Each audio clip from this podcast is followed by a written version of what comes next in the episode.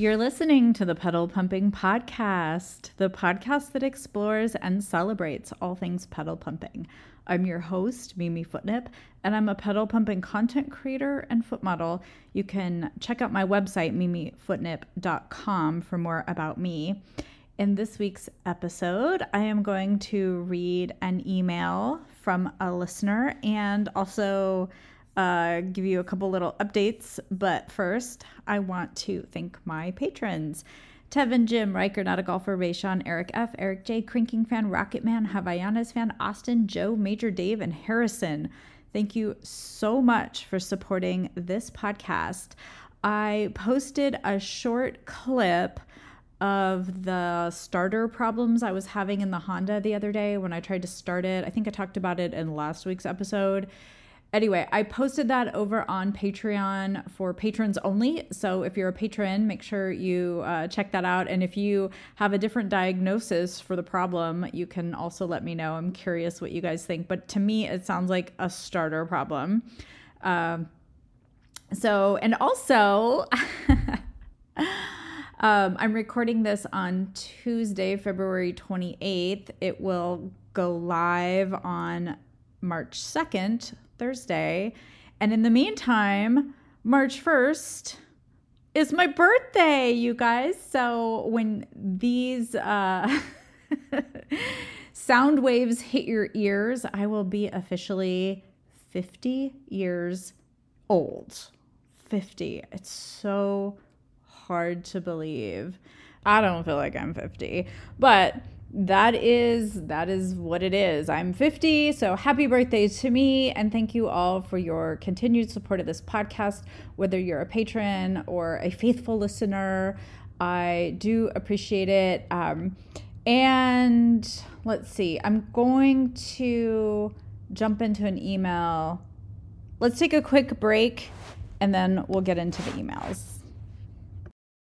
All right, we're back and I'm going to read this email. Hello, Mimi, and thank you so much for running such an awesome podcast. It's kind of an unprecedented thing you're doing. There have been several pedal pumping forums around in the past, but little to no spoken word podcasts involving such things. It's refreshing to hear you read your experiences and our questions and stories in your sweet voice. Most of us can type about our fetish, but hearing things about it out loud, well, that normalizes it, and I think we all love that. My fetish tends toward the cranking side of the spectrum, combined with a fetish for women's legs and sexy footwear. I've been listening in on Anchor for quite some time and thought it was time to take the next step. I have a few cranking experiences from the past, as well as some fiction I've written. And I do like to write, so it would be an honor to contribute. One real world experience that I often recall is in the following words I would love it if this made it into your podcast at some time in the future, if you are inclined to read it. More can follow in the future.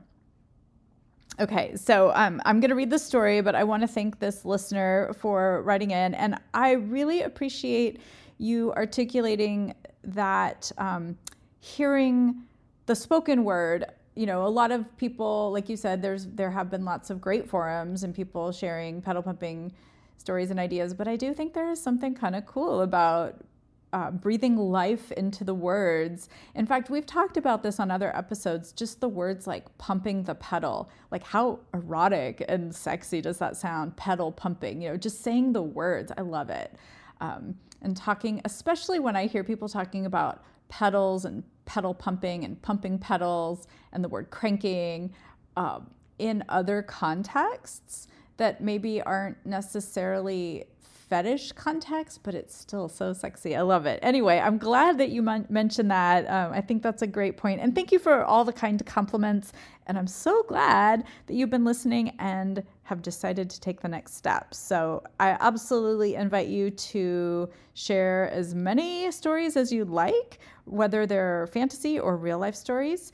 Um, and you have my email and this goes for all the listeners. My email is mimifootnip at gmail.com email me your questions, stories, and whatnot for the podcast, and I am happy to share with our community here. So, okay, this says story begins. Now I'm going to read the story.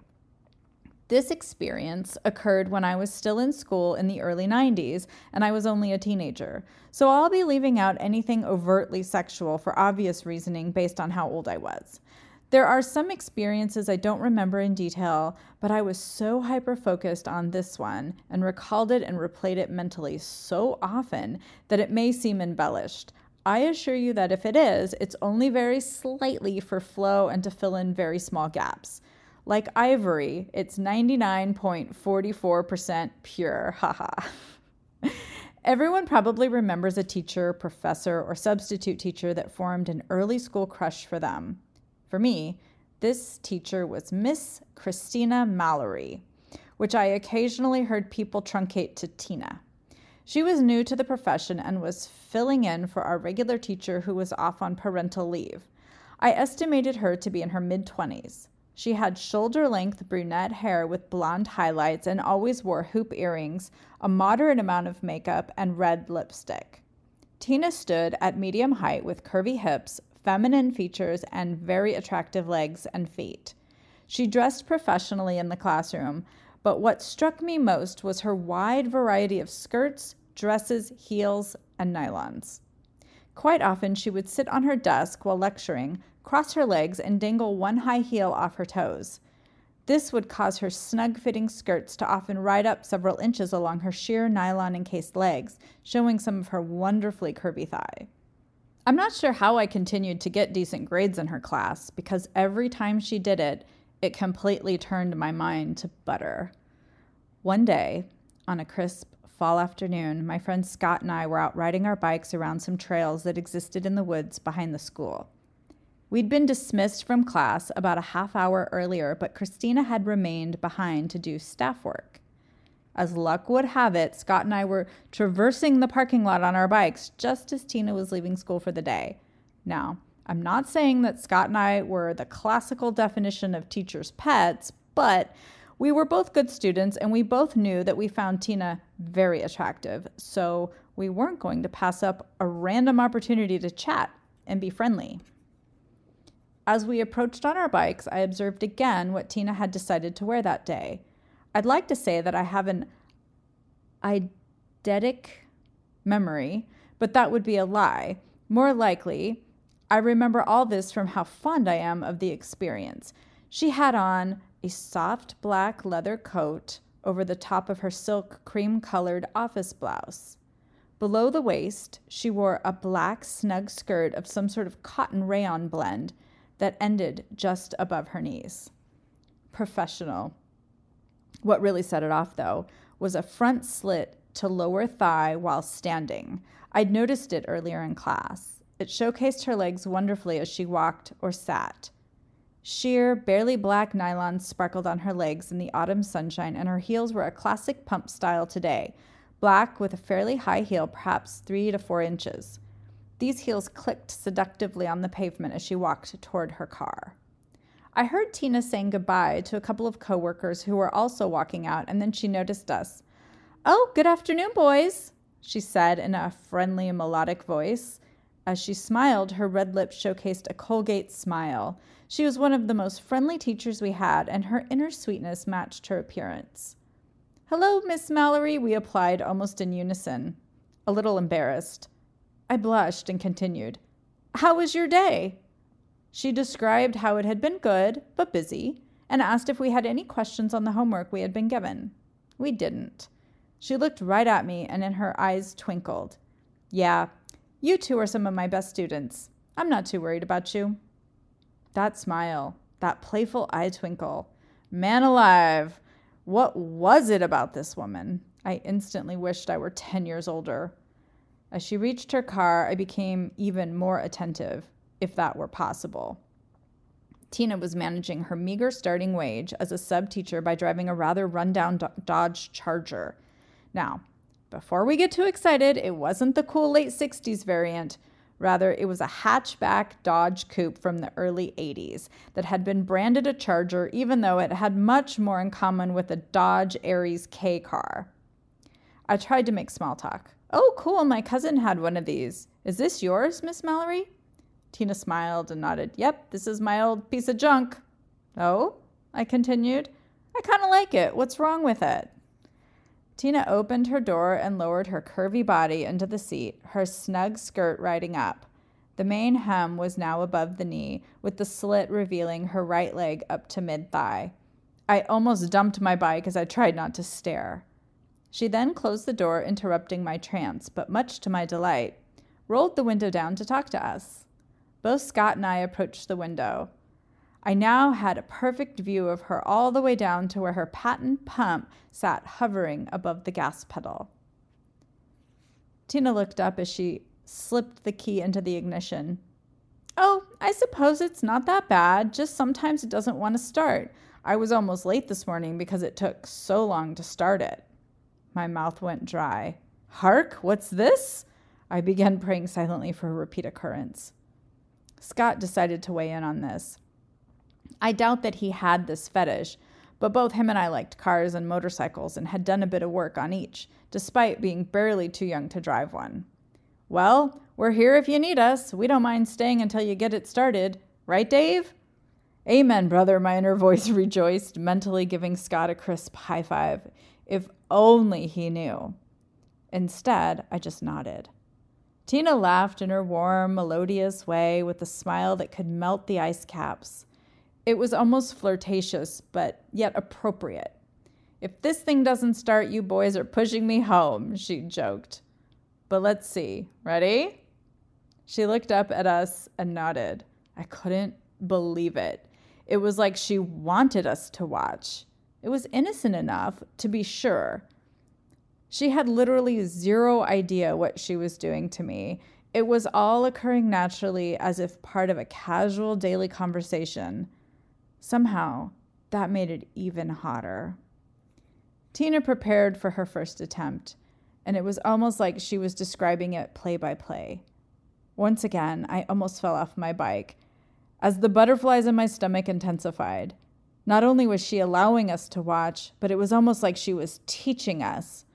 To this day, I've loved when a cranking female describes what she is doing so her passenger follows along.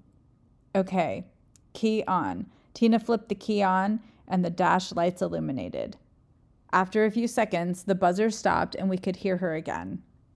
My eyes fixated on her leg and high heel as my mind silently urged her, Pump it, Tina, pump it. I rarely got to see such things, although I fantasized daily about it. Her soft voice filled my ears again.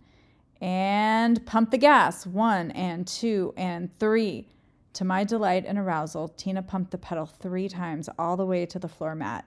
She did it by rocking her shoe on its high heel, and each pump was forceful but let back up easily. Stomp, release. Stomp, release. Stomp, release. I watched her heel and her nylon leg with delight as it bobbed and flexed with each pump.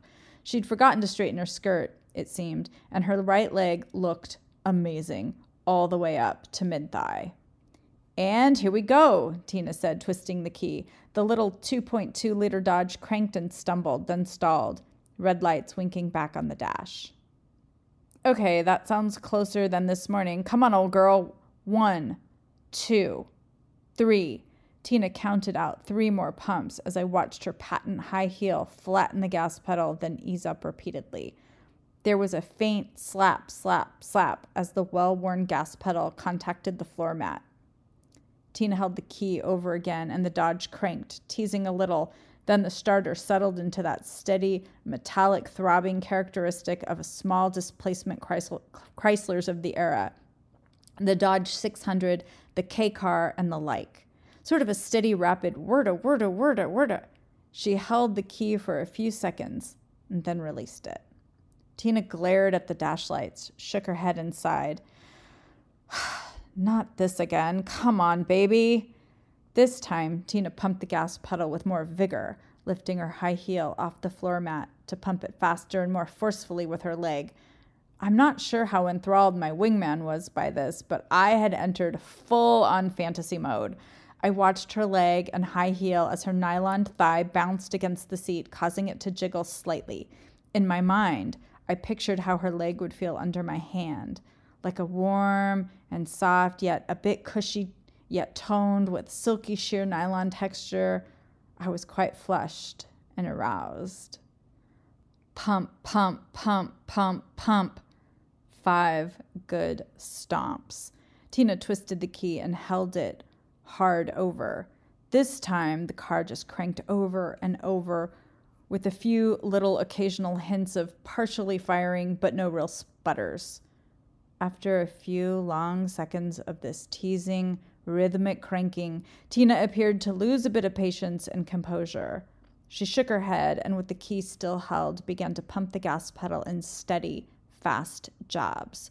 The pedal slapped the floor mat as her nylon leg bounced against the vinyl seat. I overheard her gently, sweetly, yet nervously, urging the engine, engine to catch. Come on, babe, just start. Pump, pump, pump, pump went her leg as her soft whispers became as urgent and rapid. Come on, come on, come on, come on, she whispered as she bounced. Finally, she released the key and smacked the wheel lightly, cursing under her breath. Damn it, this fucking car. She looked up at us and giggled. You boys about ready to start pushing? Don't tell anyone your teacher swears, okay?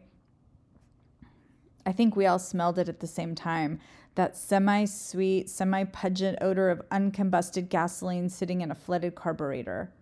Tina cocked her head, sniffed, cringed, and looked up again. Uh oh, you boys smell gas too. We nodded. A long sigh and a nod from Tina with a sad smile. Yep, I flooded it. I was dangerously close to passing out from arousal. Tina dropped her right hand to her knee and stroked it gently.